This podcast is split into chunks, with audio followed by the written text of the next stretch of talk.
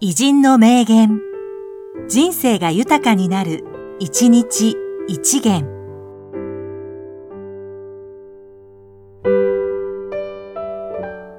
6月28日、宮沢喜一、大倉官僚。一億一心の対局、それがリベラル。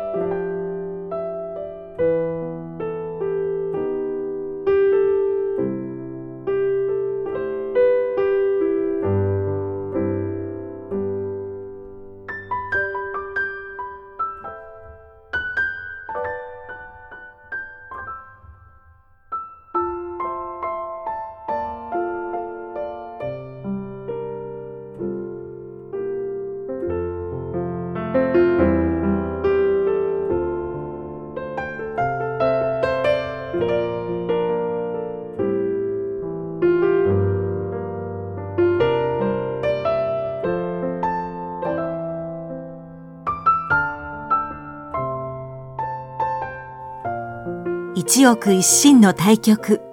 それがリベラル。